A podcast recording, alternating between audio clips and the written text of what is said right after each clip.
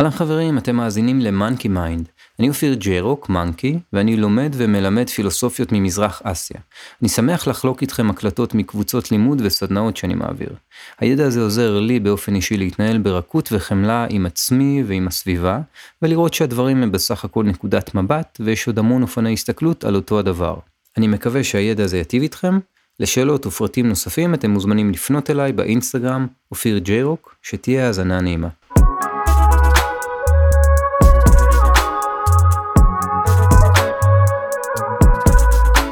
אורייט, אז וולקאם, אהלן לכל המאזינים לכל המשתתפים. אמ, אז אנחנו הולכים לקרוא היום קטע שנקרא סינסין מינג, שהוא בעצם קטע מאוד מאוד מפורסם מהזן, אה, של הפטריארך השלישי, בזן יש אה, מין שושלות כאלה. אמ, זה משהו שמגיע מה... מהבודהיזם, שושלות שממש מעבירים את הגלימה ואת קערת הנדבות, והסיפור אומר שהקערה עברה עוד מהבודה, אגדה כזאת.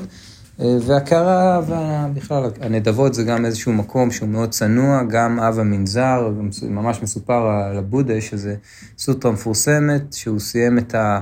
ללמד, הגיע...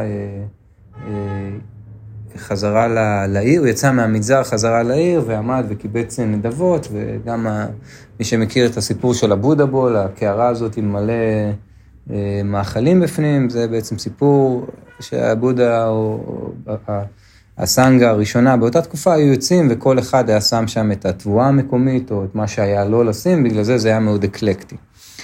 אה, וגם יש משהו מאוד צנוע ומאוד שובר את האגו, והנה אני הבודה הגדול, גם אני בחסדי האנשים, ולפעמים יש יותר ולפעמים יש פחות, וזה מה שיש, וגם עוד משהו מעניין, אה, נהוג לחשוב שהבודהיסטים כולם צמחונים, אבל זה לא הסיטואציה. נניח בטיבט בכלל אוכלים שם בשר, אין הרבה אופציות אחרות, וגם אה, הבודה בעצמו אומר, בדרשות הראשונות, לא להיות בררנים, מה ששמים לך בקערה, זה מה שאתה אוכל. ואגב, הוא מת מקלקול קיבה מאכילה של בשר מקולקל בגיל 80. כנראה שגם היה שם איזה משהו בנדבות האלה. יש גם שיר יפהפה, שיר זן, אה, לא זוכר אותו בדיוק, אבל משהו כמו אה, אה, תחילת החורף וקערתי מלאה בברד. או כל נקישות הבמה, משהו ממש על, ה, על התחושה הזאת של אנשים עומדים, מקבצים אה, את המזון עם קערת הנדבות הזאת בחורף ומתמלאת בברד. גם מהאסכולה של השירי העיקו. עכשיו, שנייה לפני שניגע בזן, אמרתי את זה כמה פעמים ואני אה, אחזור על זה, הזן הוא מפגש של הבודהיזם עם הדאו, אוקיי? היה, הייתה ממש ישיבה כאן באקדמיה, אה, אם לקרוא לדבר הזה זן בודהיזם או זן דאואיזם. אוקיי, בסוף החליטו לקרוא לזה זן בודהיזם, אבל ברמת העיקרון, הזן זה השילוב, יש אבא שהוא בודהיזם ואימא שהיא דאו. עכשיו, הדבר הזה קרה עם בן אדם בשם בודהידהרמה, שהגיע מהודו לסין, מספרים עליו, הוא היה בן אדם מאוד מאוד חמור, חמור סבר, יש אה, סיפורים מאוד קשים. התלמיד הראשון שלו אה, דפק על הדלת של המערה שלו, אה, והוא לא מכניס אותו, אמר, לא, אני לא, לא רוצה שתהיה תלמיד שלי, והוא התחנן, התחנן, והוא אמר לו, תשמע, כשהשלג יהיה עדים, אני אכניס אותך, בקטע של תשחרר אותי, והוא כרת לעצמו את היד, התלמיד, ובסוף לא הייתה לו ברירה והוא לימד אותו, וגם על זה יש כל מיני ביקורות שעלו בהמשך.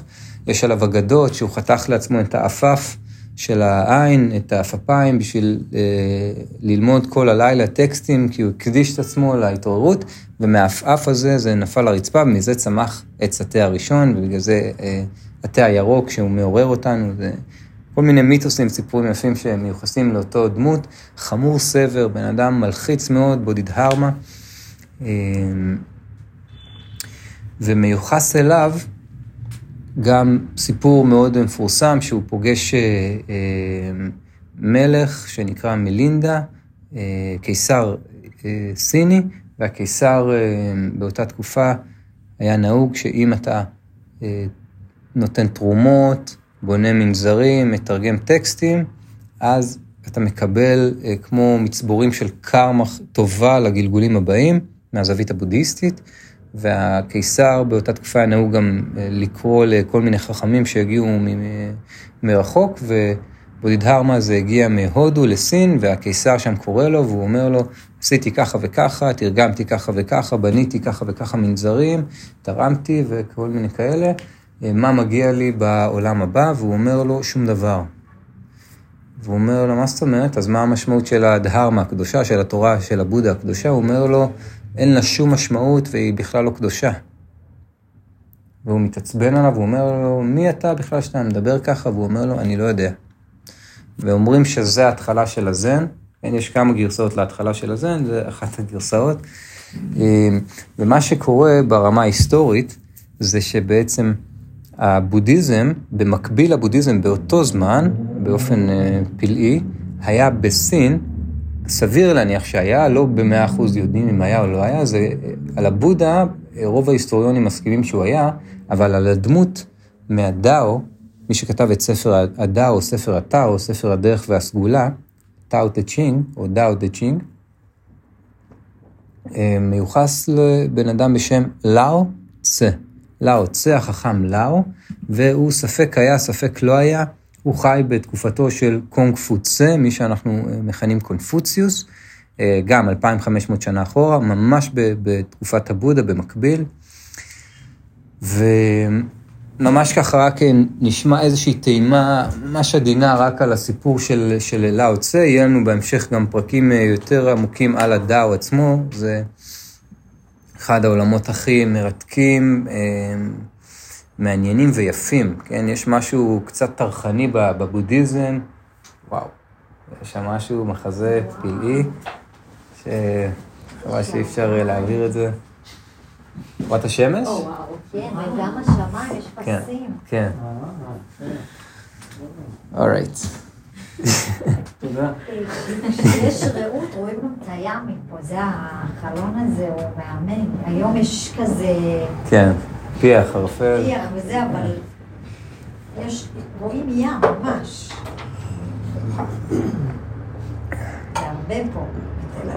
כן.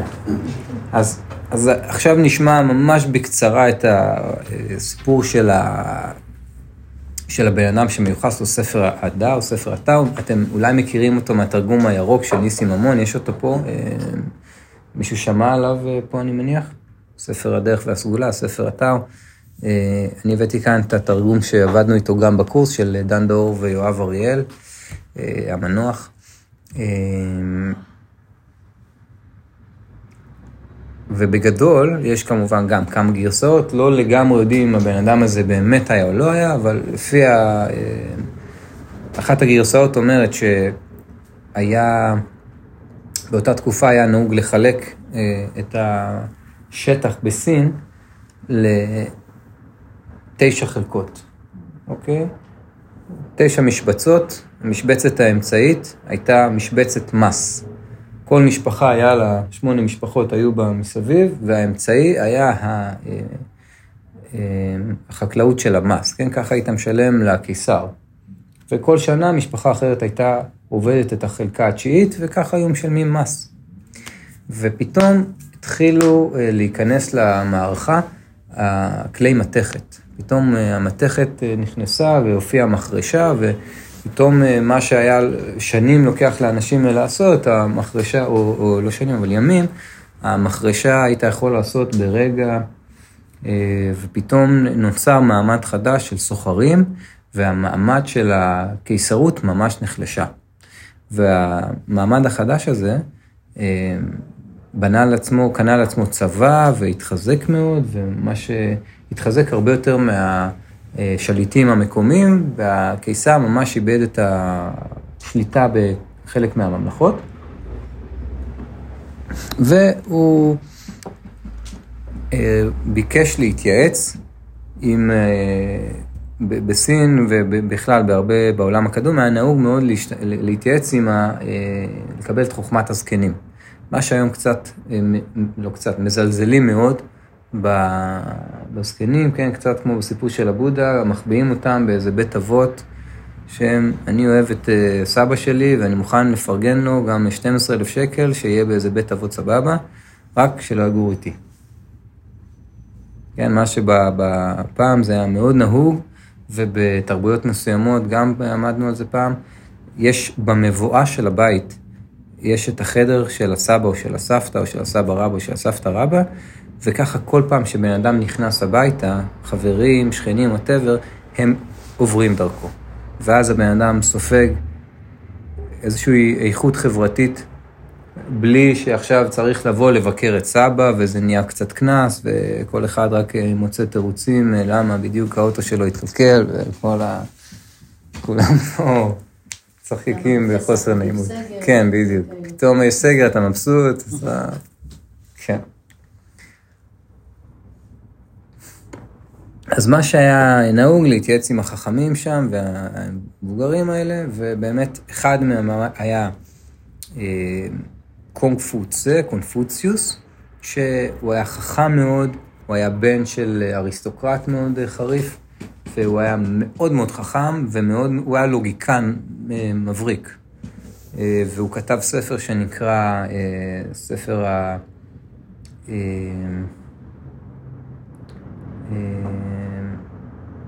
ספר, אני בא להגיד ספר התמורות, אבל uh, ספר התמורות זה איצ'ינג. אה, ספר המאמרות, סליחה, המאמרות של אה, קונפוציוס, ספר צהוב, מתורגם לעברית, uh, ויש שם ממש חוקיות, הוא למד המון המון המון, ויש שם חוקיות של איך צריך לנהוג במדינה, ואיך צריך לכבד קודם כל את הקיסר ואת האבא, ואז את הבן הבכור, וגם משהו קצת אה, שוביניסטי בגישה, אבל מאוד מאוד היררכי, מאוד מאוד מסודר, מאוד מאוד מוגדר. אמ, אז המלך אה, שאל את הבחור הזה, שהיה מין פוליטיקאי חריף באותה תקופה, קונג פוצה, במקביל אליו היו חבורה של גנרלים שגם אה, נתנו לו שם כל מיני רעיונות של להילחם ולהחזיר באופן של כוח את השליטה חזרה לממלכה. והוא שאל אה, עוד את הבן אדם, הדעה השלישית שהוא קיבל הייתה בעצם של איזשהו פילוסוף, שמנמן, זקן, כזה קצת לא ברור, קצת מוזר, כזה, זה ווירדו כזה שהתפקיד שלו היה להיות אה, אחראי על ארכיון הקיסרות, הארכיון של הקיסר, והוא היה יושב שם כל היום וקורא ספרים, ומסופר שהוא היה מעדיף להתראות עם ציפורים מאשר עם אנשים, מין איזה דמות אקסצנטרית כזאת, ואותו אה, זקן שמנמן וחביב, קראו, קראו לו לאו צה. לאו צה, החכם לאו, גם יש המון סיפורים על הבריאה שלו ועל הלידה שלו וכל מיני דברים. אה, אה, מוזרים יותר או פחות, וכל אחד מהם נתן לו את ה version שלו לאיך אפשר אה, להחזיר את הממלכה חזרה לקיסרות, ובסוף אה, הוא בחר בקונפוציוס, בדעות של קונפוציוס, ועד היום בעצם זה מה, ש... מה שקורה. עד היום בסין, הקונפוציאניזם זה מה שקורה שם זה, זה כמו הדת בעצם, הם לא, אין שם דת, אלא יש את הקונפוציוניזם הזה, כן? ועד היום זה משהו שהוא מאוד שגור שם. הדאו, אה, ואז בנקודה הזאת של הסיפור, מה שקרה, לאו צה, וזה מוטיב גם מאוד דאואיסטי, כשנגמר לך מה לעשות, אתה זז, אתה הולך. אתה לא נשאר עכשיו, סיימנו פה את השיר, אתה לא עכשיו יושב פה ו... אין לנוח על זרי הדפנה, זה גם מוטיב שהוא מאוד בודהיסטי וגם מאוד זני. שוב, הזני זה כמובן כי זה יהיה שילוב של שניהם. אז אם, אם יש מוטיב שהוא דאוויסטי, הוא יתגלגל עוד רגע, נראה את זה לדע, לזן. ומה שקרה, הוא החליט לפרוש. לפרוש, אני מתכוון ללכת עם הפער שלו ולמות, או תאו שלו, ולמות בהרים. זה, זהו, להתבודד ולסגור את הבסטה. והוא עוזב. והקיסר קולט שהוא עוזב, והוא שולח איזושהי איגרת בין כל השומרים, אם הוא מגיע, כשהוא מגיע לחומה, לאחד השערים בחומה, תעצרו אותו ותבקשו ממנו שיכתוב את החוכמה שלו לפני שהוא הולך. גם כאן יש מוטיב דאואיסטי. הדאו יש בו משהו שהוא לא כופה, הוא לא מנסה לשנות. אין, זה, הוא, לא, הוא לא רצה לכתוב ספר ולהראות לה, לא. ביקשו ממנו, אז הוא כתב את זה. יש פה עדינות וצניעות, שזה מאוד דאואיסטי, המוטיב הזה. והוא מגיע והוא פוגש באחד השומרים והוא יושב איתו שם, גם יש כל מיני סיפורים, כמה זמן זה לקח, הוא יושב ובמשך אה, אה, כמה ימים הוא יושב וכותב ספר עם כמעט 5,000 סימניות, 81 פרקים, אה, שבגדול זה ספר שירה מאוד מאוד מרוכז ומאוד מאוד מדויק, חלקו סתום, אפילו קשה להבין, חלקו סותר כל מיני פרקים אחרים. לא באמת ברור אם הוא כתב את הכל או אם בכלל הוא היה קיים. הוא מסיים את הספר, הוא מתחבק שם ושותה את התה, ומסופר שהשומר ככה ממש בוכה כי הוא ממש נקשר אליו. משאיר לו את החוכמה הזאת בצורה של הספר הזה, שהיום זה הספר השני הכי מתורגם בעולם אחרי התנ"ך. שזה... אולי עכשיו הארי פוטר שבר אותם, לא יודע. יכול להיות. אפשר לבדוק. זה? כן, ספר, ספר הטאו, ספר הדאו, או ספר הדרך והסגולה. טאו טצ'ינג. 2,500 שנה. זה כמו הבודה. כן. אמ, וזה גם מאוד מעניין, זה עולם, בעצם לאו צה, מה שהוא עושה, הוא מתבונן בטבע. הוא לומד מהטבע. הגישה היא שהאדם הוא חלק מהטבע, והלמידה היא מתוך התבוננות של איך דברים פועלים בטבע, ומתוך איזושהי הבנה שאנחנו באיזושהי, באיזשהו רצף עם הדברים האלה, אנחנו מורכבים מהדברים האלה, אם אנחנו מורכבים ממים, אז אפשר ללמוד מהמים הרבה מאוד איכויות, וכשאני מדבר על איכויות, אני מדבר על דברים גם שפחות היינו חושבים ללמוד אה, מהמים, כמו צניעות. כן, זה מוזר לחשוב על זה, אבל הנה הבן אדם מתבונן על המים, והוא רואה שהשאיפה של המים היא לא למעלה, היא למטה. יש בזה משהו שהוא צנוע, אבל עם, עם, עם הצניעות הזאת גם אתה מתאחד עם האוקיינוס בסוף היום, ועם זאת אתה גם יוצא לאיזשהו מסע שהוא אה, מעגלי, וגם להיות עננים בשמיים, וגם להיות במקומות הקדושים של ההטבלות, וגם להיות בניאגרה של השירותים. משתנות. כן, ואתה כל הזמן משתנה, נכון. וזרימה. נכון, ואם uh, אתה יכול להיות uh, בטיפה, טיפה, טיפה, באינסוף סבלנות לנקב הרים גם. כן, וברוס לי היה מאוד מושפע, יש לו את הקטע המפורסם שלו, be water my friend, אה, מכירים את זה. ומים זה מה שמעניק חיים ומה שלוקח חיים. כן? ואיך אומר גם אחד המורים שאני אוהב, הוא אומר, טיפה של מים במקום הלא נכון בגוף ואתה מת. היום זאת לא בסין? היום? לא... היום, שאלה יפה, הקונפוציאניזם זה מה שרווח, אבל הדאו קיבל איזשהו טוויסט, והוא הפך לדת. בנקודה מסוימת זה טיפה השתנה, וזה נהיה משהו אה, אה,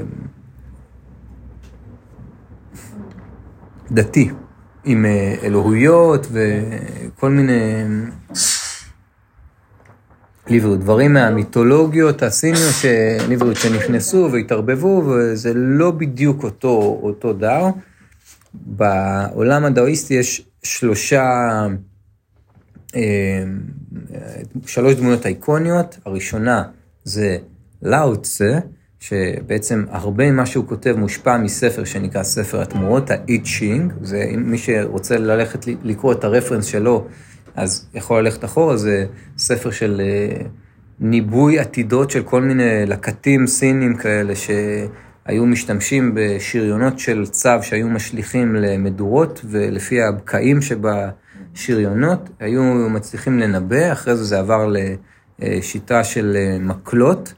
שהיית משהו כמו דוקים אבל גדולים כאלה, אה, ואז זה עבר למטבעות, אה, מה שאנחנו מכירים בתור המטבעות מזל הסינים, אז אחד עגול ובאמצע שחור מרובע, זה שמיים ואדמה ואין ואין, יש שם תורות שלמות, והם אומרים גם משהו יפה, הם אומרים, אה, המערב חושב שהוא יכול לנבא עם סטטיסטיקות וכאלה, אבל באיזשהו מקום המציאות מורכבת מכל כך הרבה פרמטרים, שזה שרירותי וזה שרירותי, אז זה קצת היינוח.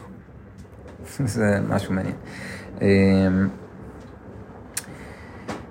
לאו צה, אחריו היה את לי צה, שגם לו יש ספר, גם תורגם לעברית, ואז יש את ג'ואנג צה, שהוא קלאסיקה מטורפת, בעברית אה, יש שני תרגומים, אחד נקרא קולות האדמה, והספר השני נקרא ספר אמיתי של פריחת הדרום.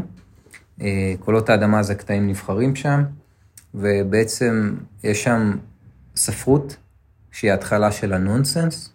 שומעים שם דברים שזה נונסנס, של מצחיק, וזה יותר עשיר ויותר צבעוני ומכיל יותר דמויות מספר הדאו, שהוא טיפה דלוח יחסית אליו.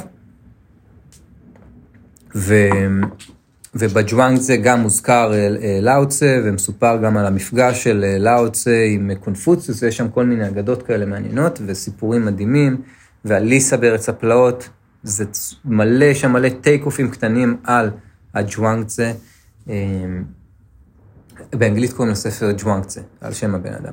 שוב, צה זה חכם וג'ואנג. חכם ג'ואנג, והסיפור הכי מפורסם שם, זה סיפור שהוא אומר, ג'ואנגצה הלך אה, לישון יום אחד, והוא חלם שהוא פרפר.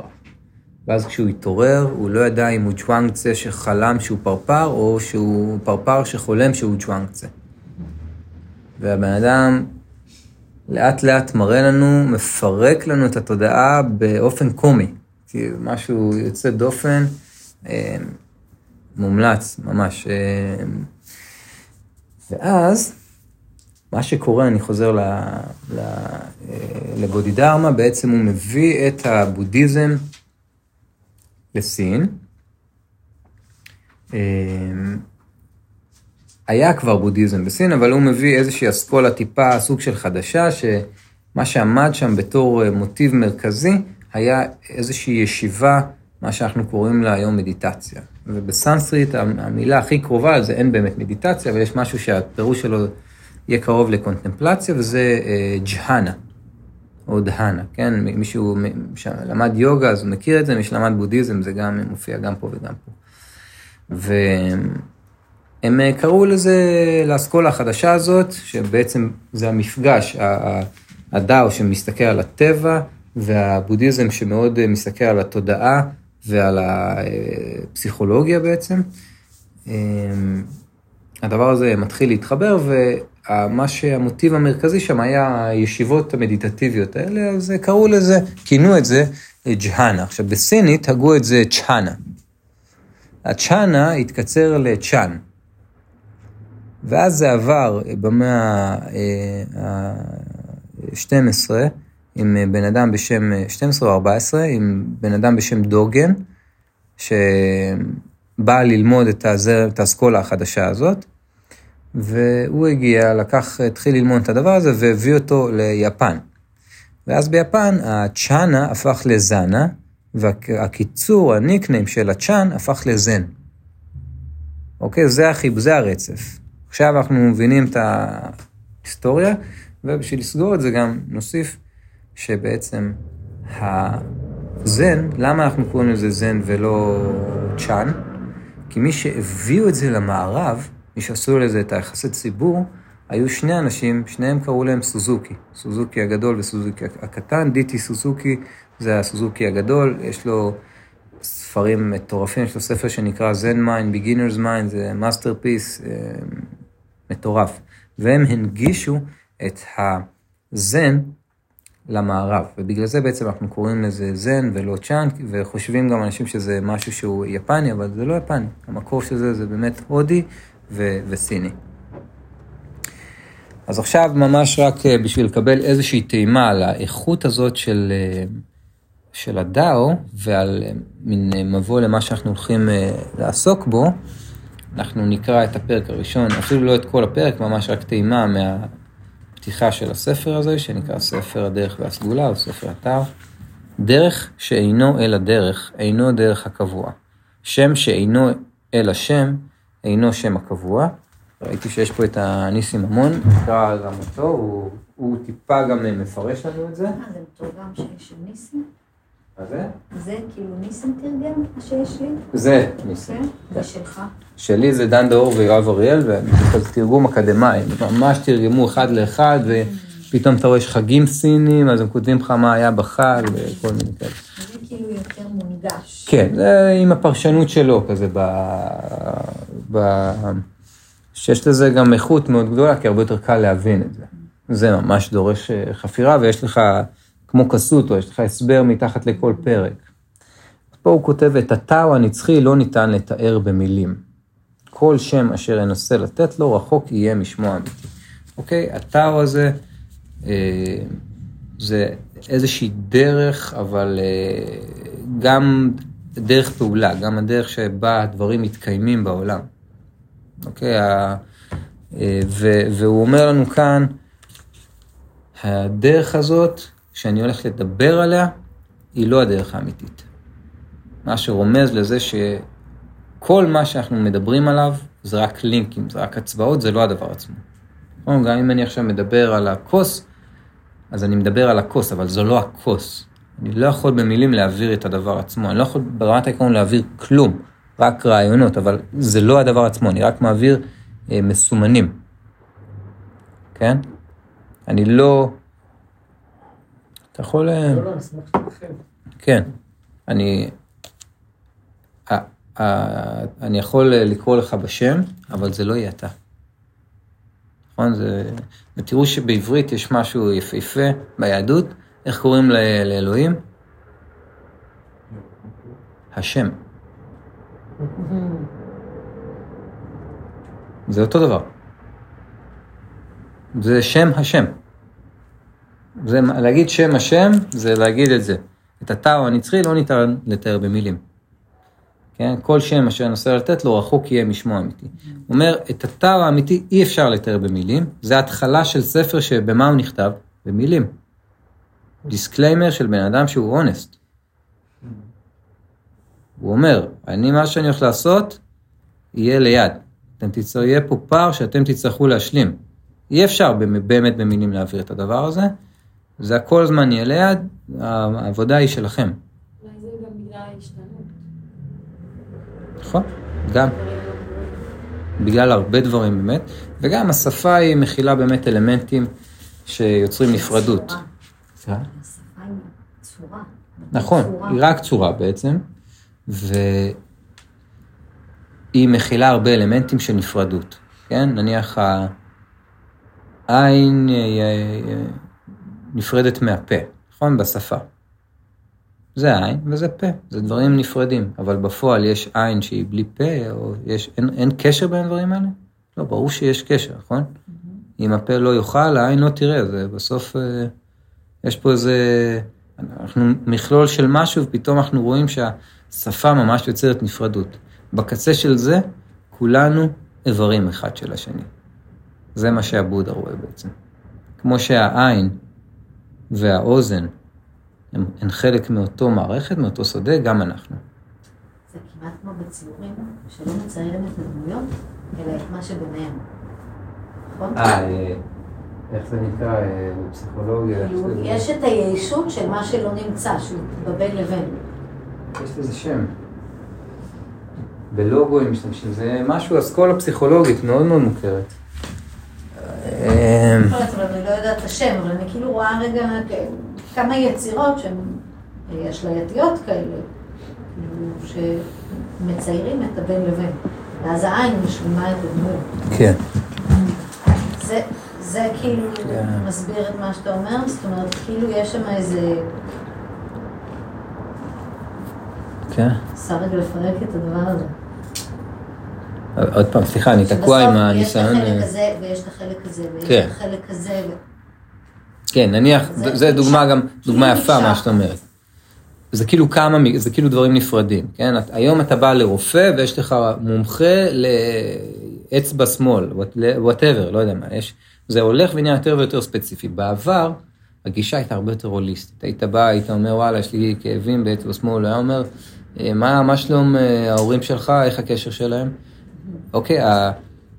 יש משהו מאוד בעייתי בחלוקה והנפרדות הזאת של הדברים, כי אנחנו חלק ממשהו הרבה הרבה הרבה יותר רחב. עכשיו, כשאנחנו לא מבינים את הדבר הזה, אז הרבה יותר קל לנו אה, ללכלך את העולם שאנחנו חלק ממנו, לקדוח בים שאנחנו חלק ממנו, אה, לזהם את האוויר, אה, ו...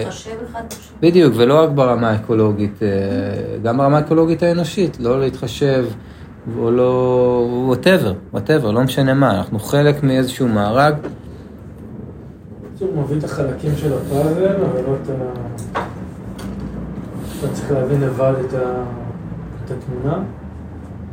עוד פעם? אני אומר, הוא מביא את החלקים של הפאזל, שאתה בסוף צריך להרכיב, כאילו, כן. להבין בעצמך את כן. התמונה.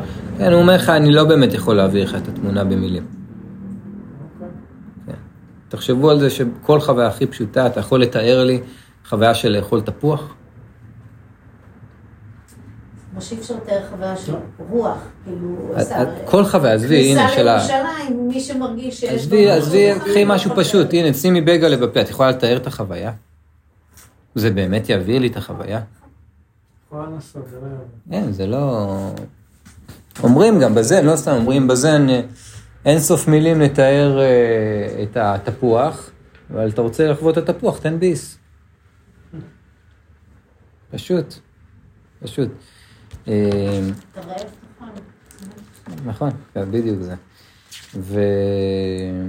ואז יש פה עוד משהו מעניין. הוא משתמש באלמנט שכבר קיים בעבר, באמת בספר התמורות מדברים עליו. הדאו הזה זה גם משהו קוסמי כזה שהוא אה, הכל, יוצר את הכל. אם אני מקביל את זה לעולם של היוגה, אולי הכי קרוב שאפשר לתת לזה זה מה שנקרא אישברה, האלוהות הזאת שמרכיבה את הכל. ויש איכות מאוד, יש איכויות, זה הסגולה בעצם. לדבר הזה, כן? אני לא, לא, על הדאו הזה. עכשיו, הדאו הזה הוא יוצר והוא לא בועל. נניח. כל מיני תכונות שהן הן, הן פחות אנושיות בהכרח. אנחנו מאוד, אה, הנה, תראו את הפוסטר שלי, זה אני, וכאלה, ופה לא. זה משהו שהוא אומר, הוא... זה, קודם כל זה עשייה ללא עשייה באמת. זה משהו שהנה, זה, זה המצב, זה מה שנוצר. כן, כן. זה מפה הם לקחו את זה. הם לקחו את זה, זה משהו קטן וטוב, זה- הוא כתב את זה, זה ממש ציטוטים מפה, גם מהתרגום של ניסים ממון. אה, אז בתור... בדיוק מה שמתחבר לי למדיטציה שלו. מביא את זה למקום של עשייה לעשייה. כן, נכון. קלות. אפס מאמץ זה. דאו. זה גם דאו. זה, זה דאו, כאילו, גם, גם לזרום זה דאו. גם כשאומרים לזרום זה דאו. יש הרבה דברים, גם כשאתה אומר מישהו מודעות, מודעות זה מבודהיזם, יש ממש זה התפלג. מכל מיני, כל, כל, כל, היום אנחנו בעצם בניו אייג', כן? הניו אייג' זה המפגש של המזרח עם המערב. אני רואה את זה הרבה בחיים שלי, שיש אה, מאמץ לעשות איזה משהו, להשיג איזה משהו, אז לפעמים זה דווקא פוגע, כאילו ה over התאמצות הזאת פוגע. ב- בתוצאה, ולפעמים דווקא שמתוך ההרפיה וההשלמה רגע של כל דבר הוא מדויק, ויש לו את הזמן והמקום שלו, אז דברים מגיעים לבד. זה לא מין איזה משהו רוחניקי ואתה לא כן. יכול להגיד, כי זה באמת כאילו שאתה לפעמים מרפה, הדברים פשוט זורמים אליך. כן. שאתה באיזה כוונה נכונה הולך, ודברים, ואז אתה רואה את הדברים האלה. כן, גם כשאתה מתאמץ להחזיק משהו, זה בסוף מתיש. זה מתיש. וכשאתה לא מתאמץ לעשות משהו, אז זה, זה המקום ש... כמו שאומרים על מישהו, אתה באלמנט שלך. עכשיו, אני אולי ממש רוצה, ממש רוצה להיות אה, אומן טראנס, ואני ממש מתאמץ, ושומעים, שומעים את המאמץ, וזה לא יפה. וזה גם לא כמו ההוא שלא מתאמץ ויוצא לו הכי יפה. ואם אני לוקחת את זה לעוד מקום, לא רק מה שאני רוצה, אלא גם מה שאני מתנגדת. ההתנגדות זה גם מקום שיוצר סבל. ממש. מאמץ. סופר ממש, יפה, אחלה חיבור. זה כאילו. ההפוך שלנו. נכון. אז זה הצד השני. הצד השני. תעשה לי רגע, סליחה רגע. אוקיי, אני יכולה להתחבר לזה לחייו של בן אדם מבוגר, למרות שגם יש בהם... אבל רגע אני אשים את זה רגע בצד, כי שם אולי יש לי ניואנסים. נגיד אני מסתכלת על הילדים שלי. אמ, יש איזו צמיחה שהיא מצריכה איזשהו מאמץ. זאת אומרת, אתה לא יכול לגמרי כל ב... יש איזה שלבי אני- התפתחות שהם הם אז מאמץ. נכון. אני מבין, והדא אומר משהו מאוד יפה בדיוק על זה. הוא אומר, אני הרבה פעמים, אה, אני יכול, אה, יכולים להגיד לך, וואו, איזה יפה גידלת את הילדים שלך. אני אומרת, בעיקר לא הפרעתי. אוקיי, אז זו, זו גישה יותר דאואיסטית, שהיא גם רואה באיזשהו מקום את העובדה שהילדים לא גדלים מבחוץ פנימה, אלא מבפנים החוצה. זה כמו סוקולנט, כמו צמח. אתה משקה אותו והוא גדל. עכשיו, אם תשקה אותו יותר מדי, הוא יירקב. צריך גם, יש פה איזה עניין של מידתיות, והאופן שבו הוא גדל, זה, זה נקרא כך מעצמו, זה רן, ב, ב, זה גם המילה לטבע ב- בסינית. זה כך מעצמו. זה לא עכשיו שאני יושב ואני עושה לצמח, לי יגדול, לי יגדול, לי, זה כאילו לא הסרט הזה. אבל הם בתוך עצמם, יש שם מאמץ. לי, לא? הזרימה הטבעית כאילו זה פשוט... אה, הזרימה הטבעית, אבל נסי להגדיר המאמץ למה. אה, המאמץ, אה, גיל ההתבגרות זה המאמץ להשתלב, למצוא חן, זה מאמץ. הם באים יום-יום לבית ספר, וחשוב להם איך הם נראים. והמא... סתם, זורקת אין בעיה, אין בעיה. והמאמץ הזה מוליד. מושקע שם מאמץ. הוא מוליד משהו שהוא נעים או תסכול? אני חושבת שהוא נעים להם. מאמץ נעים. אני לא יודעת, זה יכול- מאמץ. קודם כל, יש מאמץ, אני רגע מסתכלת גם על. עצמי, יש מקומות שאני אני מתאמצת בהם והם נעימים לי. או שאני מזוכיסטית. לא, יש גם, יש גם מקום שנקרא flow. שאני, אני, עכשיו אני אומר flow, אני לא מדבר flow אה, זרימה של גולשים, אני מדבר על אה, ממש אה, חקר המוח, שזה מקום שאתה עושה פעולה שהיא בעצימות גבוהה, ואתה מגיע למקום של זרימה. נניח לנגן על גיטרה, אה, משהו ממש קשה באיזה נקודה שאתה זורם, אבל עדיין יש שם את האלמנט של הזרימה, של החוסר מאמץ בתוך המקום הזה. בתוך המאמץ. אם עכשיו אני אעשה משהו שהוא, יוגה. נניח, כן, זה רעיון מעולה. כן, יוגה זה... לא, זה ממש מאמץ. אבל אבל בתוך המאמץ אתה מוצא את נכון. ההנאה. קצת יש בנו משהו כזה. שכדי רגע אה, להתפתח בתוך עצמנו, ממש כמו סוקולנט כזה, שאתה אומר, בהכרח יש שם כאילו מאמץ. נגיד אני מתאמצת עכשיו, אני מנסה לחשוב על זה רגע, בסדר? משהו שם... כן, אז, אז, אז זה, זה משהו אחד שאנחנו מורגלים. אבל נניח בואי תנסי להשתין עם מאמץ. אוקיי? יש בגוף, השלכות. לא, אבל לא, תנסי להסתכל גם על משהו ולהתפקס יותר מדי, זה לא. יש דברים שהמאמץ, את מפספסת אותו. אוקיי? זה, זה הרפיון הזה, והדאו, הוא מאיר לנו על החלקים האלה גם, שזה החלקים המעודנים יותר. אנחנו, יש יהירות מאוד גדולה בתודעה האנושית. אני בטוח שאני חכם, ואני יודע, ואני גם יודע להבחין, וזה טוב, וזה לא טוב, וזה יפה ולא יפה, ומיליון דברים. ומזכירים לנו פה בספר הדאו שהאינטליגנציה הכי גבוהה שיש, היא המקום של חשיבה ללא חשיבה. או מקום של אי ידיעה. י- ידיעת אי הידיעה, כן? זה לא משנה כמה אינטליגנטים נהיה, המכונה, הדבר הזה שאנחנו נמצאים בו, פועל לא כי אנחנו חושבים על זה.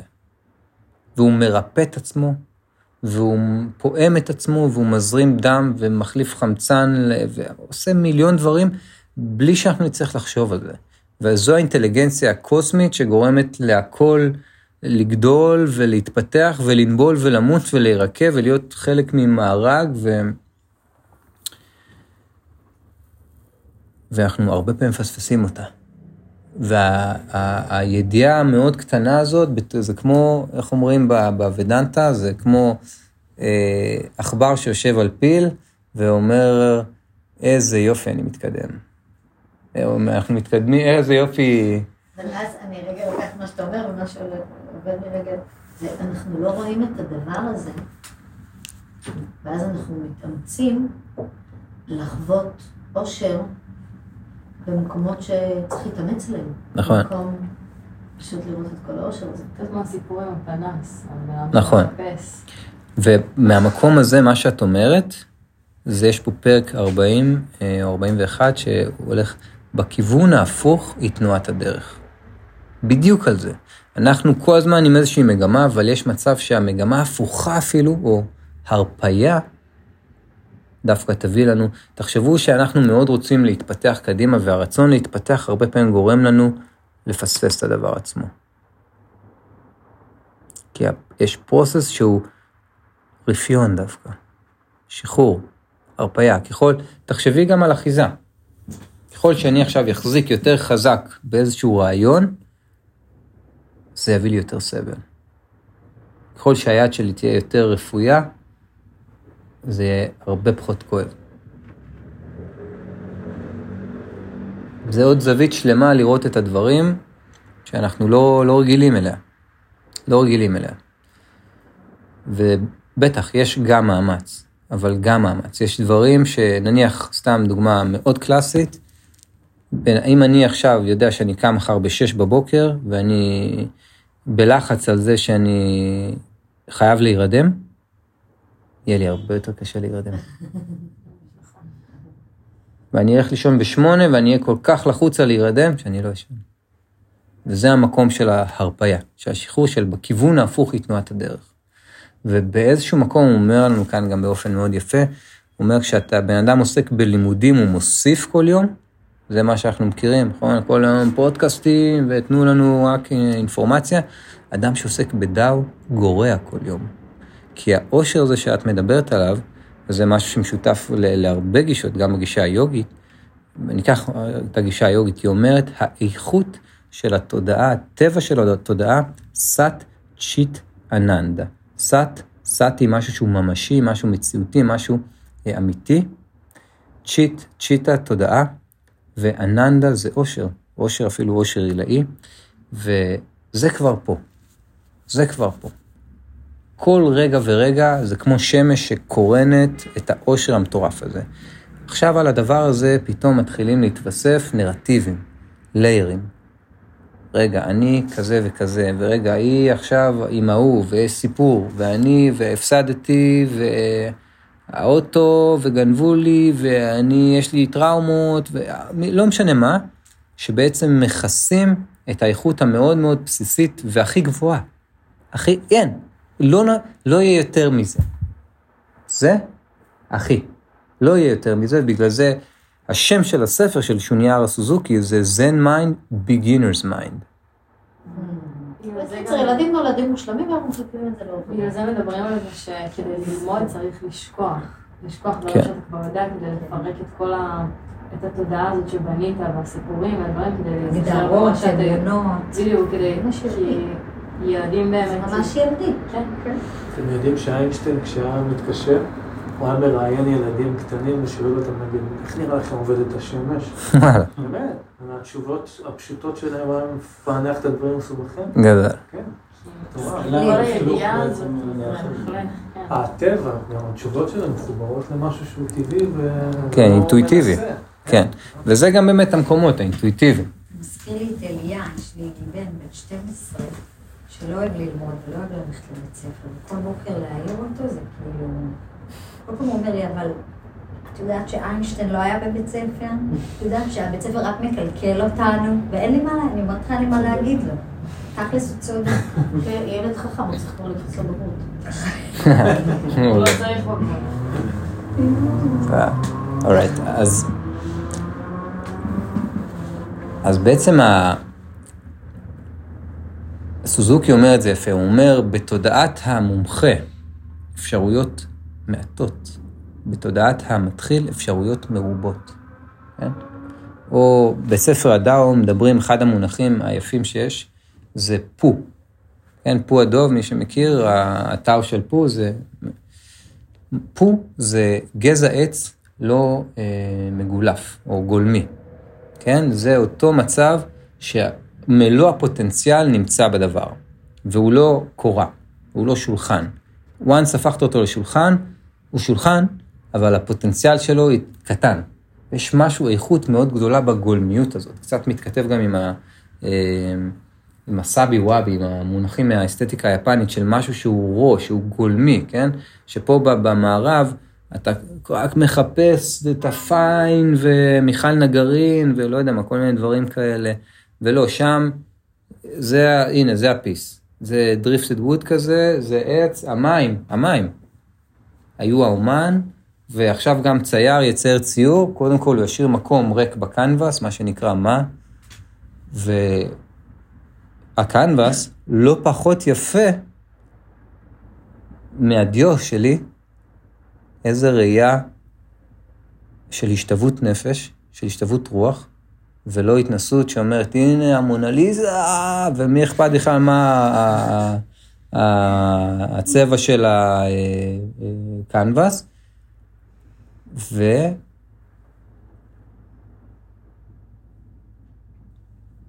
והיה שם עוד איזה נקודה. יממה, אבל לפני זה אמרנו עוד משהו. אה, והוא לא, לא יחתום.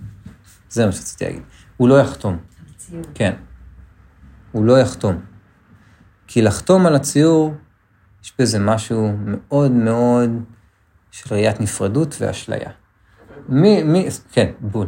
הציור הזה, זה שלי, אבל הציור, הציור הזה זה, כל העולם מתגלם בציור הזה. יש פה, המסגרת, יש בה עצים, הדף הזה, יש בו whatever, פפירוס, לא יודע מה, יש מיליון דברים שאם אני רואה את עצמי בתודעה המפרידה, אז אני רואה את זה ואני אומר, הנה זה אני ואני חותם פה למטה. אבל מי באמת צריך לחתום פה? מי שמסתכל על הציור.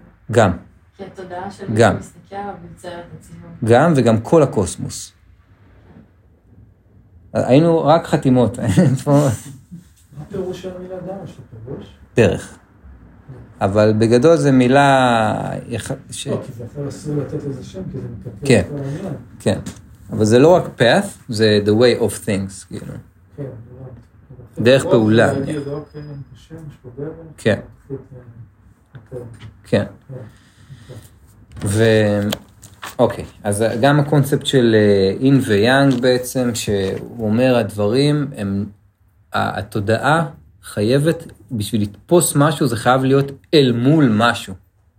אין שום דבר שעומד שם בפני עצמו, זה תמיד אל מול משהו. אז אם יש לי רקע, רק רקע לבן, אני לא אראה שזה רקע לבן. ברגע שתהיה נקודה שחורה, אני אוכל להגיד, אוקיי, יש רקע לבן. כן?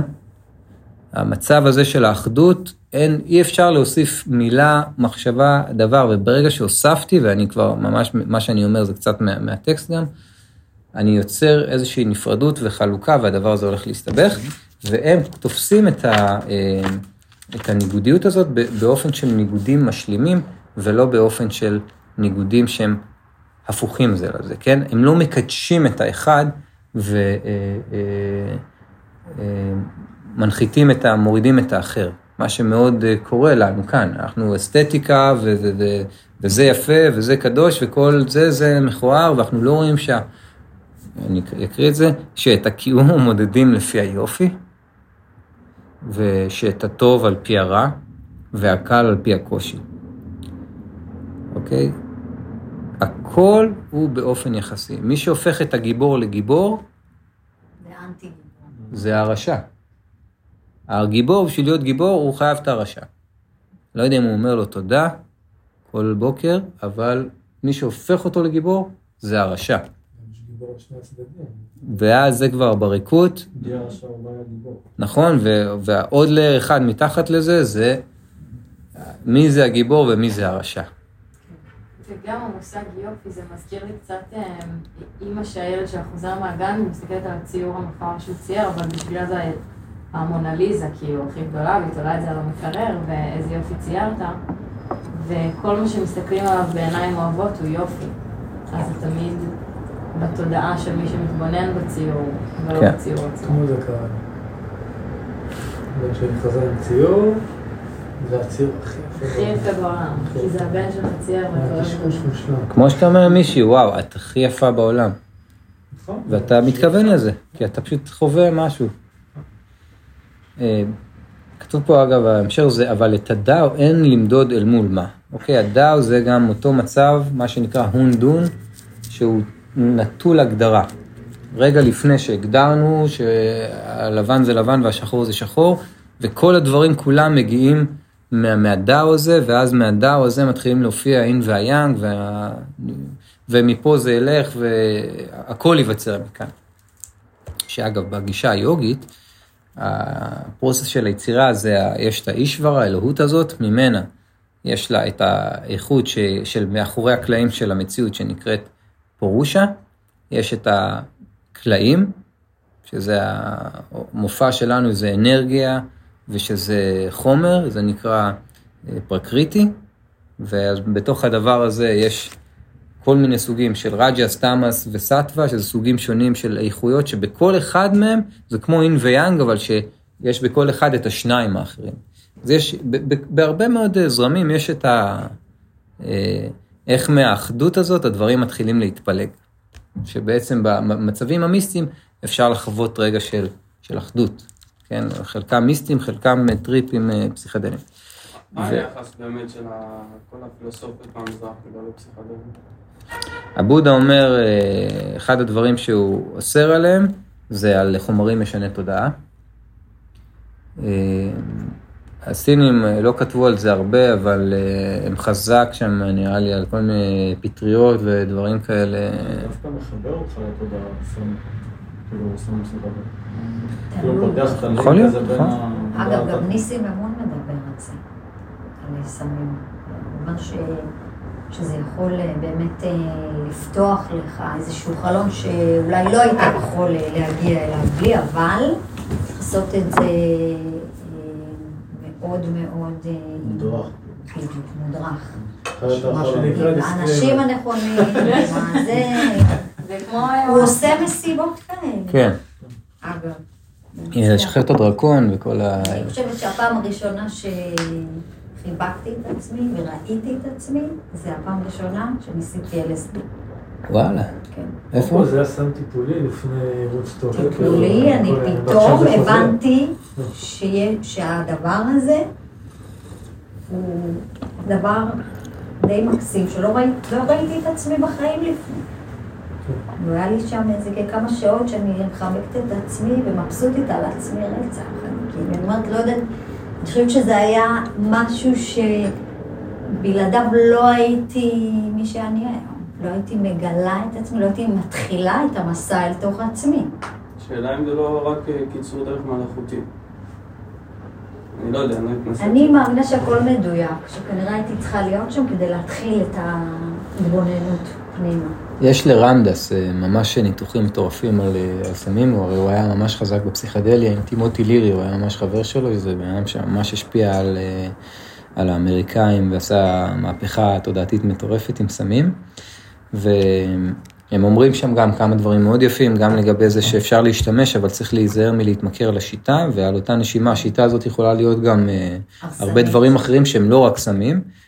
שזה גם קצת מתכתב עם גבור מטה שמדבר על, אה, על טראומות ועל החוסר יכולת שלנו לשהות במקומות שהם לא נעימים, ואיך אנחנו כל הזמן מנסים לפצות על זה בכל מיני דבר... כל מה שרק יגרום לנו להסיט את התחושה הזאת של החוסר נעימות אה, מאיתנו, ובגלל זה אנחנו מאוד מכורים, זה לא משנה אם זה עבודה גם או whatever. ויש שם גם סיפור אה, ממש אה, מצחיק וחביב, שהוא מביא לנים קרולי באבא, זה ה... זה ה, אה, ה- המורה שלו, ההודי, אה, והוא מביא לו 6 גרם של מה? של LSD, והוא כלום, הוא אומר, כלום, לא קרה לבן אדם כלום, כן, אבל זה בן אדם, כאילו, ב... לא, הוא אומר, הוא לא כאילו. הוא לא... כאילו, לעלות ולא לרדת. הרי התודעה. עולה. כן. לפעמים היא לא חוזרת, זה... למקום הזה, הוא כאילו יכול להידפק. כן. אבל הרבה אנשים אמרו שהם מאבדים את האגו שלהם. כאילו לא... וגם אתה עולה גבוה לעולמות עליונים, ותודעה שלך מרחפת לא, אחרי זה אתה. ולחזור. אבל נשמע שזה לא מתחבר אבל- כאילו, לפי ה... שם על זה רגע נכון, כי זה. כאילו לנסות אה, מדי, לא? למה שזה- לנסות? אה, אם אתה אוכל איזה פטריה וזה קורה, זה לא בהכרח אה, בלנסות. למה אתה אוכל את הפיצה? תהליכים. אתה יודע, אם אתה גדל במקסיקו, זה מה שיש לך שם באזור. אוקיי. אבל גם כל התרבות השמאנית, יש להם טקסים של כל מיני... אה. קקטוסים, הרי כן. זה אה, ישויות שנמצאות בתוך הצמח, שמלמדות אותך וגור- ועוזרות לך להיות טוב יותר, להתקדם, לראות דברים. יש בארץ גם, לא כן. רק ב... או לראות קיאויות, חשך- לעזור. לך להתקדם, לפעמים זה צריך את העזרה הזאת, לא, זה אני של לא אומר שלא, אני היקום. ביחס מס- מסתכל ספציפית על האדם, שהוא כזה מאוד... אה, לא יודע איך אני, פעם ראשונה שאני, כן, זה, מנסה להיכנס לחשיבה, כאילו מאוד... תנסה מדי, כאילו, דברים זורמים, כן. תהיה העולם, כאילו... אתה עולם. כן, כן. למה אני צריך עכשיו לשנות את העולם? סתם אני באה לתת לך יש שזה דרך. קצת כמו להגיד שנגיד ללכת לטיפול, אז אתה מתאמץ, אתה הולך לפסיכולוג כדי לגלות את עצמך, וכאילו יש פה מאמץ, נכנסת לאוטו, פינית שעה בשבוע, שילמת כסף, אבל זה- אני לא חושבת שזה סותר את זה. אז יכול להיות שלפי הדעה הוא כאילו... אני לא צריך לעשות את המאמץ הזה, כי אה. אם באמת הייתי... הייתי מבין, השאלה אם צריך את באמת זה. חש מאמץ, או שדווקא... שזה כזה בזרימה, אתה לא, עושה זה את צריך זה. להיות טבעי לך. המאמץ הזה. נכון, זאת אומרת, אם הייתי הולך ורואה פטריה ואוכל אותה, סבבה, כאילו זה היה זורם.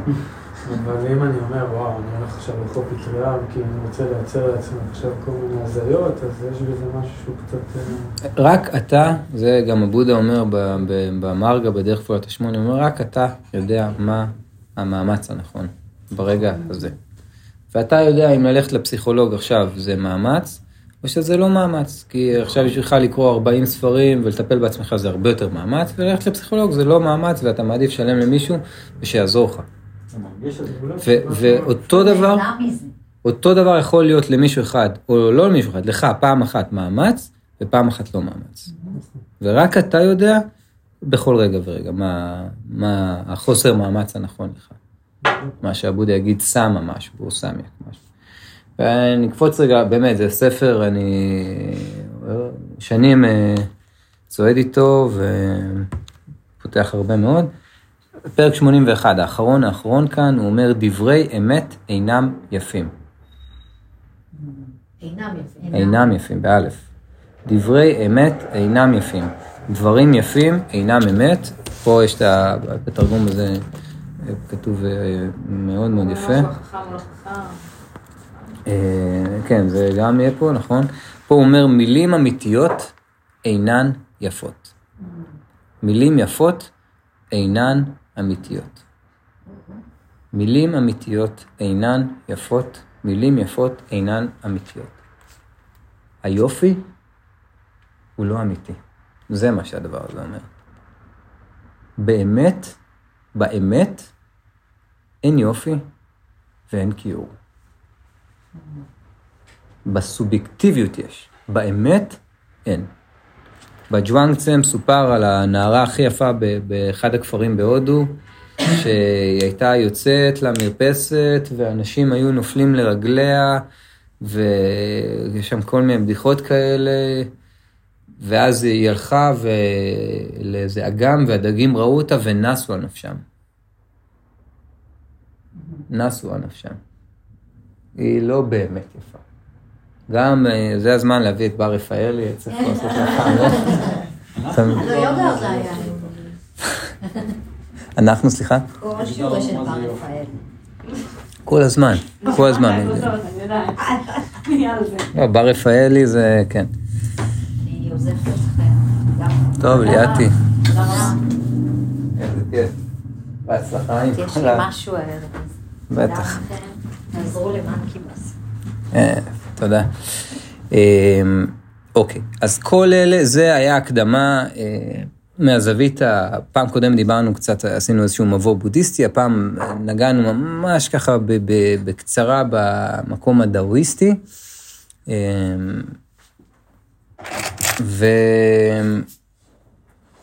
ובואו נקרא את הטקסט של, ה, של הזן, שוב, הזן שהוא השילוב של הדאו עם הבודהיזם, ואנחנו הולכים עכשיו לצלול למקום ונקבל עליו גם עוד כמה זוויות.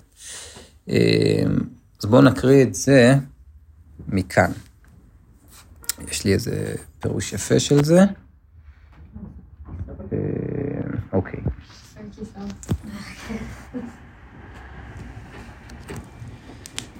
טוב. אגב, תרגום של ענת שיחור, שהיא אה, בן אדם מעניין, אה, אם אני לא טועה, גרה בבאר שבע, והיא גם מתרגמת הרבה טקסטים, והיא מורה ממש בחירה ליוגה, בן אדם מעניין. תודה, ענת, יום אחד תשמעי את ההקלטה הזאת. כן, תודה לך. אז זה הולך ככה. הדרך הגדולה, כבר אני עוצר רגע על המילה הראשונה, כבר אפשר לשמוע שזה טקסט של זן, אבל מה זו הדרך הגדולה? דאו, כן? כבר אפשר לקבל את הניחוח הזה. הדרך הגדולה אינה קשה לאלו נטולי העדפות. באלף. כל העינה זה רק באלף. הדרך הגדולה אינה קשה לאלו נטולי העדפות. אפשר לעצור את השיעור כאן ברמת העיקרון, איך, אה, כמו שיעקב רז אומר, הבנו את זה, אפשר ללכת הביתה, לא צריך את האוניברסיטה ואת המשך הסמסטר. ועשינו הרבה הכנה לפני הדבר הזה. ונקרא ממש רק את הפסקה הראשונה, הדרך הגדולה אינה קשה לאלו נטולי העדפות, כאשר אהבה ושנאה חדלים, הכל נחשף ומתבהר. כאשר אהבה ושנאה חדלים, הכל נחשף ומתבהר. קל, עכשיו אני לא מקריא, שנייה מדבר על זה, קל לנו בחיפוש הזה, במסע שלנו להגיד, טוב, אני על השנאה, אני משחרר ואני רק ב-pure love. שימו לב, ההבחנה וגם הבודהיזם מבחין בזה, כשאתה מאוהב או כשאתה אוהב, אתה גם לא רואה את הדברים נכוחה. אתה עדיין שבוי בעולם הדואלי, בעולם הדיכוטומי, והם כותבים את זה באופן קשה מאוד, אבל בהיר מאוד, כאשר אהבה ושנאה חדלים, הכל נחשף ומתבהר. עשה את ההבחנה הקטנה ביותר, ומיד יתפצלו השמיים והארץ.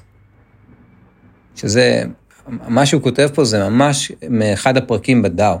ממש, הוא אומר בדיוק על ההבחנה הקטנה, וישר אתה עובר לעולם דואלי, וגם ברגע שיש עולם דואלי, כן, אם אני אקביל את זה רגע למתמטיקה, נניח שיש רק איזשהו אפס. שאגב, האפס זה אה, קונספט שהמציאו אותו ההודים. כן, זה לא משהו שהיה קיים, וההודים המציאו אותו, ההודים, מסתבר, אה, יש להם כמה מתמטיקאים מטורפים, גם מודרניים, מטורפים. והמילה לאפס זה שון, וזה, בגלל זה המילה הבודהיסטית שוניאטה, ריקות. זה ההיעדר ערך של משהו, כן? זה שבע וזה אפס, זה היעדר הערך. אז אם יש לנו את האפס הזה, כן? זה המרכז של הציר, וכרגע אין כלום. אם יצרתי אחד, מה באותה שנייה נוצר? מינוס אחד. כן? מהתודעה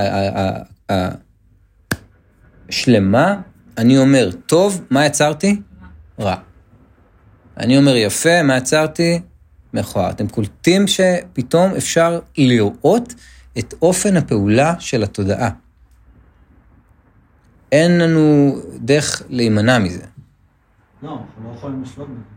נכון, כי אחד יוצר את השני. יכול לדמיין את הפס שלהם באמצע, בדיוק, אז לזה הם קוראים הפיבוט, הציר. כן? כן, כן. וגם הם וגם ז'ידו קרישנמורטי מדבר על להיות במקום של חוסר מאמץ, זה המקום של הציר. זה בדיוק המקום הזה. זה גם מתחבר לסיפור הזה של המדיטציה, שמחזירים את הנשימה כאילו פנימה, זה זה גם חלק מהסיפור הזה? אני לא יודע. יש משהו כמו מין איזה קו אמצע כזה בנשימה. הגוף כאילו כאילו מתמרכז כזה, נכון? ואז יש איזה... לא קשור? לא, נראה לי שקשור, נראה לי שזה משהו, זה קשור, זה גם מה שנקרא איזון דינמי. כן, גם הציר זה, צריך להיזהר מלחשוב שיש ציר וזהו משהו סטטי והגעתי. כל פעם, זה אחד הדברים המבריקים שיש בבודהיזם. כל פעם שהגעת, לא.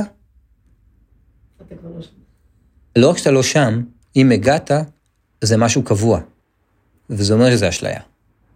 פשוט. בום, זה החרב של החדות הבודהיסטית, הריקות הזאת ישר. אתה מרגיש שהגעת למשהו, אתה... גם האמצע הוא לא קיים, הוא וויד, כאילו. בדיוק, אז בשביל זה נקרא איזון דינמי. למה- מה אמרת? סליחה, למה אני אמרתי שגם האמצע הוא לא קיים, כי ברגע שהוא יהיה קיים, אז בדיוק מה שהוא אומר, יהיה כאילו, אתה מסתכל, מדבר את האינג ויאנג, אז יש חצי וחצי, לא יכול להיות אמצע, פשוט הפרדה שהיא לא באמת קיימת, אבל היא עוזרת לנו להיות בלא להיות. אה, אני, אני טיפה, אני טיפה אדייק את מה שאתה אומר, נראה לי. אם יש אמצע, בשביל שהאמצע יתקיים, אנחנו צריכים שהדפנות יקיימו אותו. ואין דפנות, זה מה שאתה אומר, אז אין אמצע. לא, לא, אני אומר, אם הוא, והוא אומר, אם, ברגע שיש אמצע, זה גם אומר שיש דפנות, אחרת אז זה לא אמצע. הדפנות יוצרים את האמצע. כן, ובמקומות האחדותיים האלה, אז גם אין אמצע, אין כלום. בדיוק. כי גם האמצע היא הבחנה אל מול משהו, אל מול השבע ומינוס שבע. צריך למצוא את הכלום. כאילו. זה צריך למצוא, זה גם כבר, זהו. אפילו לא אפס, כי אפשר לקבוע שזה אפס. זה קצת הריקות היא צורה וצורה היא ריקות. נכון. גם הכלום הזה הוא הכל. וגם היד הזאת מורכבת מכל מה שהוא לא יד. אתה מבין מה אני אומרת? וואו, זה עדיין. כן. אה, אין סוף. כאילו, כן. נכון? אין סוף. אתה- לא יכול לתפוס את ה... כי אתה מחפש את הסוף. וגם יש דברים שהם, אה, שאי אפשר לתפוס, כי התפיסה תופסת צורות. זה בדיוק הדר, אתה יודע עכשיו שאני חושב על זה. כי זה, הזרימה הזאת האינסוף, שהיא לא קיימת גם. וזה זה היה לדעת את אי הידיעה. ובמקום הזה, בג'וואנגציה מספרים לנו סיפורים מקסימים, אומרים לנו, אם הציפור הייתה חושבת בכל רגע איזה כנף להזיז, היא הייתה נופלת כמו גוש עופרת במעופה. ואם אה, מרבה הרגליים היה חושב איזה רגל להזיז, הוא היה מסתבך וישר אה, נופל. יש משהו, יש איזה אינטליגנציה ש- של, היא הרבה יותר אינטליגנטית מה, מהתודעה הרגילה שלנו, שהיא באיזה אי ידיעה. הלב לא צריך לחשוב, עכשיו אני יושב ואני פועם ככה, ועכשיו אני רץ ואני פועם ככה. זה משהו כך מעצמו, זה הדזירן הזה. כן, הצמח פורח. השיר הכי יפה ב, ב, ב, ב, בנושא הזה זה, אה, אני יושב אה, באפס מעשה, והאביב מגיע והעשב פורח מעצמו, והעשב צומח מעצמו. כן? זה לא משנה כמה תתאמץ או לא תתאמץ, תעשו סיבוב באביב, הכל פורח. אפשר להירגע, חבר'ה, לא צריכים להשקות את העולם. עכשיו אני מבין גם למה אי אפשר להסביר את הדר. כי- נכון. לא, זה, זה גם... כן. anyway, אי אפשר להסביר, כי אי אפשר להסביר כלום במילה. כן, אי אפשר להסביר את הדבר הזה. ב- בטח את הדבר. הזה, כן, זה, שזה מאוד דומה. גם כשלומדים בעולם הבודהיסטי על אה, נירוונה, אז, אז אומרים את הנירוונה, אי אפשר להגיד מה היא כן, אפשר רק להגיד מה היא לא. זה נקרא, הרמב"ם קורא לזה תארי שלילה.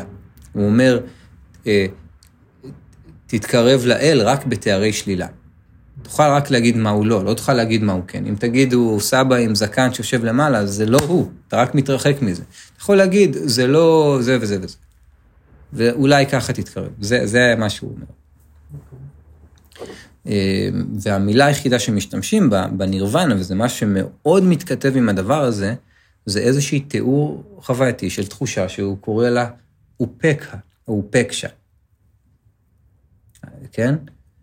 ומה זה אומר? זה השתוות הרוח או השתוות הנפש. זה אותו מקום שאין, או, או שתי אפשרויות, או שאין הבדל בין הטוב לרע, או שאין פשוט, או שהם נעלמים. השתוות הרוח, כן? הדבר, אתה, אני לא יודע אם מישהו, יש לזה חוויה, אבל הבלחות כאלה שאתה הולך ופתאום כל הצרות הן לא צרות, וכל העושר הוא לא עושר, והעוני הוא לא... במדיטציה לפעמים אתה מגיע לבויד. וויד, נניח. זהו, כאילו. אני לא חוויתי את זה בחיים. דווקא במדיטציה לא חוויתי את זה. אני... זה רגע זה, זה כאילו, זה... זה טק. ניצוצות של זה. כן. יואו. אתה נוסע באוטו או כן, משהו, ופתאום אתה כן. כזה... פתאום אתה יכול אולי אפילו לחוות את האוויר על האור, או פתאום דברים שאתה קולט שהיית באיזה עולם, ופתאום... כן, וגם העולם שאתה חי בו הוא עולם תודעתי, ולא בהכרח אה, פחות מציאותי, הוא פחות מחובר למציאות, ואז פתאום יש איזה שבריר של רגע, אולי יקראו לזה סטורי בזן, שאפילו אין מה להבין. אין מה להבין. אומרים גם בזן, אומרים יפה, זה לא שמגיעה התשובה, זה שהשאלה נעלמת. יכול להגיד לך שהייתי נגיד במדיטציה מסוימת, שאם לא השעון מעורר, שפשוט מעורר אותך, כאילו, פשוט בבויד. That's it, כאילו, כלום. זה מדהים. כן. איזה כיף זה. זה מפחיד. יותר ממה שזה כיף, דרך אגב. וואו. באמת? כן. מפחיד. קרה לי פעמיים אולי, וגם לא קרה לי בשנים האחרונות, ואני פחדתי מזה, כאילו.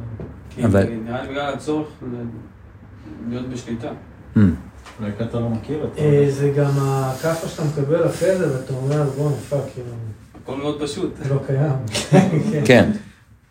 בקורס מורות תמיד היו אומרים איזה מנטרה כזה של it is what it is, כאילו, זה לא טוב, זה לא רע, זה לא שום דבר, כאילו אתה לרגע מתנתק ממה שאתה חווה, ואתה אומר זה לא אני, מה שקורה לי זה, כאילו הדברים קורים, אנחנו ביניהם, הדברים לא קורים לנו, הם פשוט קורים ואנחנו בין האירועים האלה שקורים, אנחנו מגיבים אליהם, אבל הדברים לא קורים לנו, אנחנו לא, לא איחרתי עכשיו לשיעור, לא, אני לא יודעת איך להסביר את זה, כאילו מאוד, כן. מסכימה. זה- פשוט התחיל. השיעור קרה. לא, כן, גם. זה הניתוח של התודעה, הוא... אני איחרתי לשיעור. כן. מה שקרה, קרה.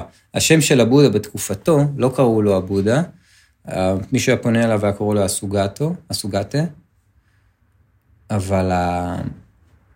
הכינוי שלו זה הטאטה גאטה.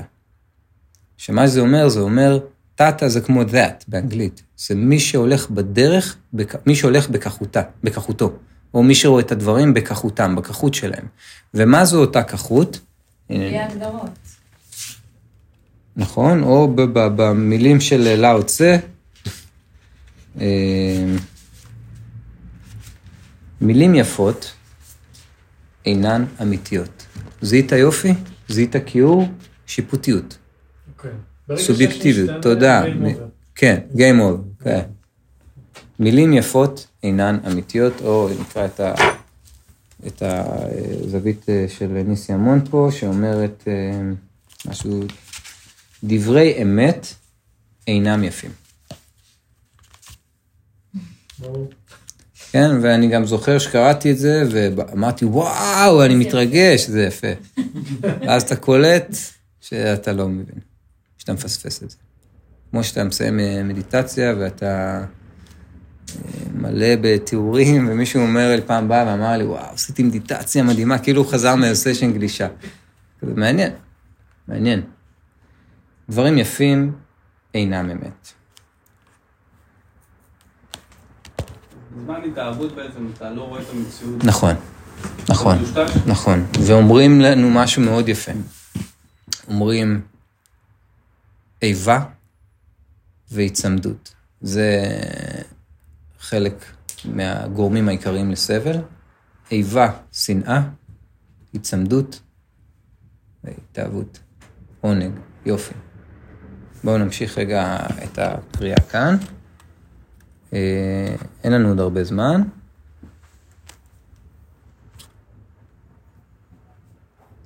אוקיי, אז הדרך הגדולה אינה קשה לאלו נטולי ההעדפות, העדפות. כאשר אהבה ושנאה חדלים, הכל נחשף ומתבהר. עשה את ההבחנה הקטנה ביותר, ומיד יתפצלו השמיים והארץ. אם ברצונך, לבריאות, אם ברצונך לחזות באמת, שמות את הדעות של בעד ונגד. זה כזה מדכא, לא? כן, משהו, נכון? זהו, זה. כן. תראו שאנחנו, זה מנפץ את ההנחות יסוד הכי עמוקות ובסיסיות ואת האופן פעולה הכי מעודן של התודעה. זה מנפץ את המציאות. כן, כן, כן, זה מרוקן אותה בעצם. זה, יש משהו שכאילו לא- לא- הוא לא פוגש את המציאות בחיים, נכון? לא הבנתי. איך הדבר הזה אפשר לחיות אותו בתוך מציאות של חיים. באמת אני רגע אומרת, כאילו יש משהו ש... לוקח זמן לעכל את זה לדעתי, וואנס אתה באמת מעכל את זה, אז... אני לא חושב שאפשר לחוות את זה. במאה אחוז. יכול להיות. מה הסמאדי? המאסטרים של היוגה, יש להם את היום הזה שהם אה, מסמנים לפני שהם. ואז אה, זה מה הם שהם עושים? מדיטציה, שוקעים מדיטציה, האגו הזה, ואז גם תפקיד כן. הגוף יותר. שגם. מתאחדים עם האחד, ואז גם הגוף כאילו. אומרים שהיוגים אה, בקצה גם אה, כאילו הולכים, הם זה ממש אה, בוחרים. בוחרים, כן, בדיוק, בוחרים. וב... כי אין תפקיד יותר. ברגע שאתה, אתה והאחד, כאילו, אותו דבר, אז אתה כבר לא מתקיים בצורה הם של מבינים אין אין נפרדות. מציאות. סיימת את ה... אומרים, בג- בגישה היוגית אומרת למה אנחנו מתגלגלים? בשביל אה, לייצר חוויות ושחרור. זה בגדול, זה הסיבה. ואם הגעת למקום של ה... הסיבה לחיות או זה הסיבה? לא, זה הסיבה שאנחנו מתקיימים כאן, ב- בסמסרה בעולם, הזאת, כן. כן, שחוזרים ומתגלגלים אינסוף פעמים. זאת אומרת, יש לך את הדלת החוצה, ואת יכולה לבחור מתי לצאת. Once אה, אנשים הגיעו לשם, אז זהו, הם סיימו פה את התפקיד שלהם. ו... אז בבודהיזם זה נקרא אה. פרי נירוונה. כן, זה כאילו גם המוות, שבעצם מה הגישה הזאת אומרת? היא אומרת, אם אני עכשיו אגיד לכם, זהו חבר'ה, השתחררתי, יש פה משהו אה, tricky, כי אני עדיין כלוא בגוף הזה. אני עדיין תודעה בגוף. אז אני לא משוחרר לגמרי, מהגוף אני לא משוחרר.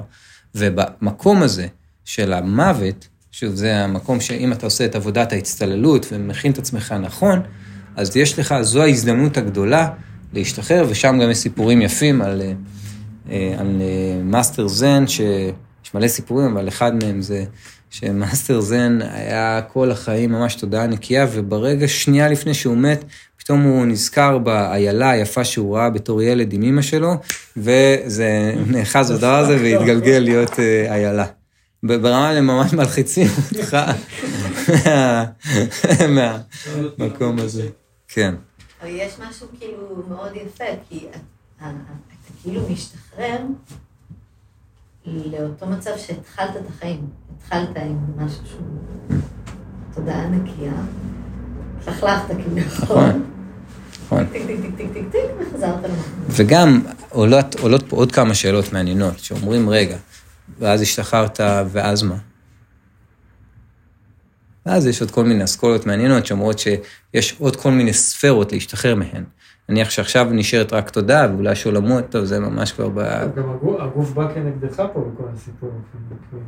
כאילו, מייצר לך רעב, מייצר לך אה, סיפוקים, מייצר כן. נכון? כן. בשביל זה ביוגה הם אומרים מייצר, הכחדת כאילו, הצרכים. הגוף, שחרור התודעה על ידי הכחדת הגוף, זה ממש הגישה מראה היוגית. של עצמנו. מה מקבלים?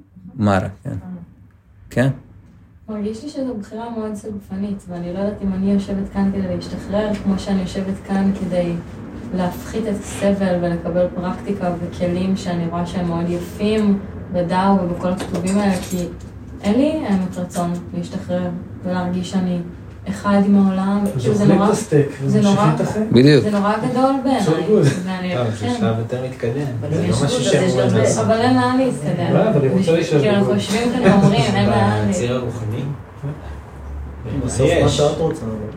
אני לא. חושבת שיש לאן להתקדם בציר הרוחני, כאילו מי שחושב שהוא הגיע לשם, בדיוק על זה דיברנו, אז הוא לא שם. כאילו אם אתה חושב שאתה בנירוונה, כנראה שאתה לא שם. לא, במנותק ממה שאתה תופס אה, לגבי עצמך. אני אוקיי. כן חושב שיש איזשהו סולם מסוים, שזה ניטאץ', ניטאץ' ניטאץ', שזה ברמה האמיתית שלך, זאת אומרת, שכן יש לנו ייעוד בחיים. אנחנו להגשים אותו על ידי זה שאנחנו מתנתקים כל פעם ממשהו אחד, מהצמדות אחת, ומתחברים למשהו שהוא יותר גבוה. כמו תרגול כזה. כמו ביוגה, שהאסנות אה, הפיזיות שעושים, בסופו של דבר התפקיד שלהם זה בשלב הראשון לחזק את הגוף כדי שנוכל למדוד. אנחנו צריכים למדוד כדי שנוכל לראות את המציאות כפי שהיא. כשנראה את המציאות כפי שהיא, אנחנו כבר נהיה משהו אחר. אז אני חושב שכאילו גם, גם כל הנושא הזה של קרמה, נכון, ומחזורי חיים וספרות, כאילו כן יש איזושהי התקדמות. אנחנו לא יודעים על איזה ציר היא, אבל אנחנו יודעים ש... שבן אדם יכול לעשות עבודה רוחנית. וגם צריך לזכור שאנחנו בגישה שהיא מאוד ליניארית, אבל יש גישות זמן בכלל שהן מעגליות. ואז בכלל גם אין התקדמות. אם אתה ממשיך לאכול את הסטייק בכל מחזוריות. זירוי. כן. או, או כמו שהם אומרים גם בגישה אה, הבהקטית, שהיא גם מה- מהעולמות האלה, היא אומרת, תמיד היינו פה. תמיד נהיה פה. תמיד היינו פה. זה נכון. אה, ובאמת גם היוגה וגם בודהיזם שמים את ה... אם כבר הם אה, יש- חורטים איזשהו, אה, אם יש להם איזשהו דגל, זה הפחתת הסבל. והסבל הוא באמת תוצר של ראייה לא בהירה של הדברים, מה שנקרא אבידיה. זה לא הסוכר להמונים? כן, באיזשהו מקום. אני חושבת שאחד הדברים שאני שמה לעצמי בחיים זה כל הזמן לשאול, ללכת ולשאול למה. למה אני יושבת כאן? למה אני, למה אני קמה בבוקר ועושה את מה שאני עושה? וכשאני מסתכלת על הלימוד הזה ועל ה, על הרצון לדעת עוד ולקבל כלים פרקטיים והרוח והכל, זה לא כדי להשתחרר, זה כדי להפחית את הסבל, זה מה שהבודהיזם אומר, איך אנחנו נפחית את הסבל. ודווקא אני מוצאת שככל שאני יודעת יותר, ככל שאני קוראת יותר, או שומעת בעוד פודקאסט ועוד, אז דווקא יש איזה מין היאחזות כזאת, שההיאחזות בידע הזה היא כש- סבל כשלעצמו, כי אתה יודע יותר, אתה נאחז יותר, אתה מרגיש שאתה... כאילו אני היה איזה שלב בחיים שפתאום כזה נפתח לי, אפשר להגיד, ואז הסתכלתי על הסביבה שלי ואמרתי, אוקיי, קודם כל, איך כולם פה מסביבי חיים בצורה שהיא לא כזאת, כאילו איך חייתי במין אשליה חיים שלמים, וזהו, מה שאני מנסה להגיד זה שפשוט אני לא יושבת כאן, כי, אני, כי יש לי איזו מטרה להשתחרר. כי אני לא, אני לא חושבת שיש ממה, ש- כאילו שחרור ממה זה-. שחרור זה מושג בעייתי, הם מדברים על אה, לראות המציאות כפי שהיא, סלף כן, אני ריאליזיישן. מבינה אתה, כי המילה שחרור באמת היא בעייתית, כן, כי אתה תמיד משתחרר ממשהו. ממה אתה רוצה להשתחרר? מדברים על זה על יושבים. ורואים סרט, והמציאות היא הפלקט הלבן כן. מאחורה, ולא הקרני האור שאנחנו חושבים שהיא... כן. זה ממש אה, פילוסופיה יוגית וודן, זה ממש הדימוי שם. טוב, אנחנו גם, גם אה, ממש אה, לקראת סיום. אה,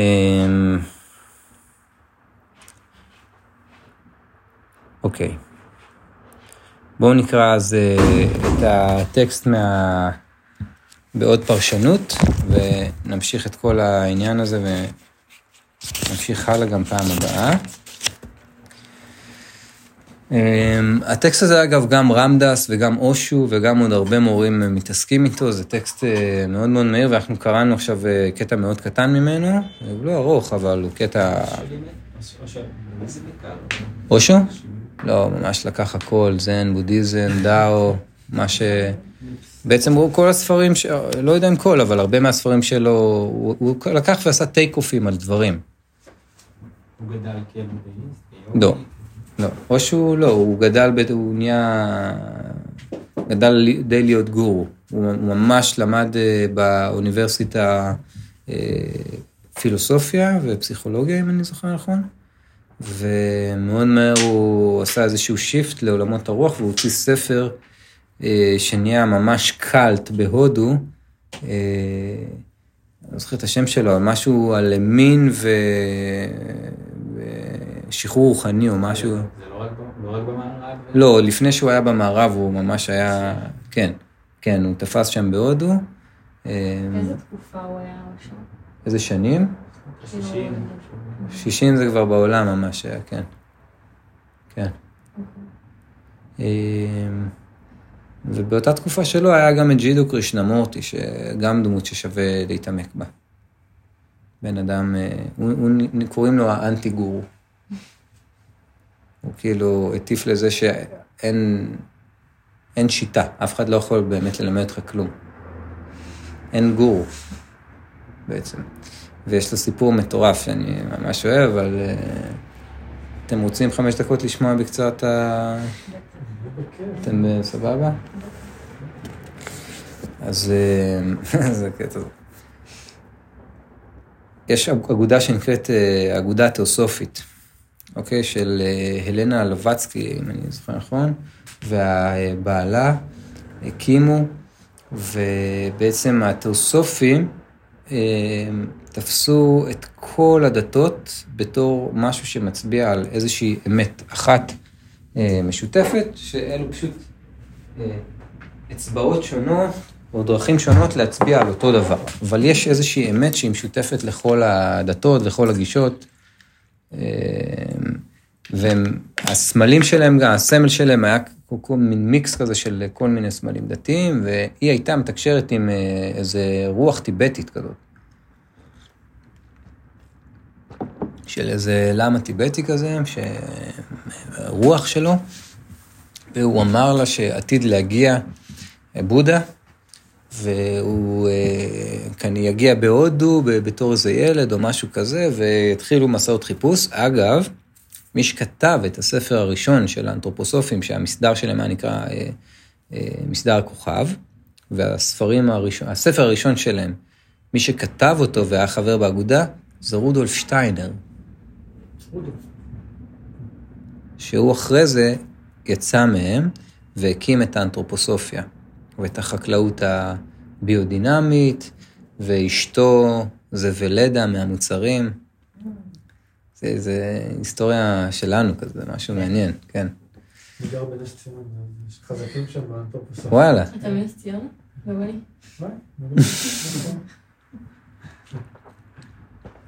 ממש, אני חושב שזה הצירוף מקרים הכי גדול שהיה עד עכשיו.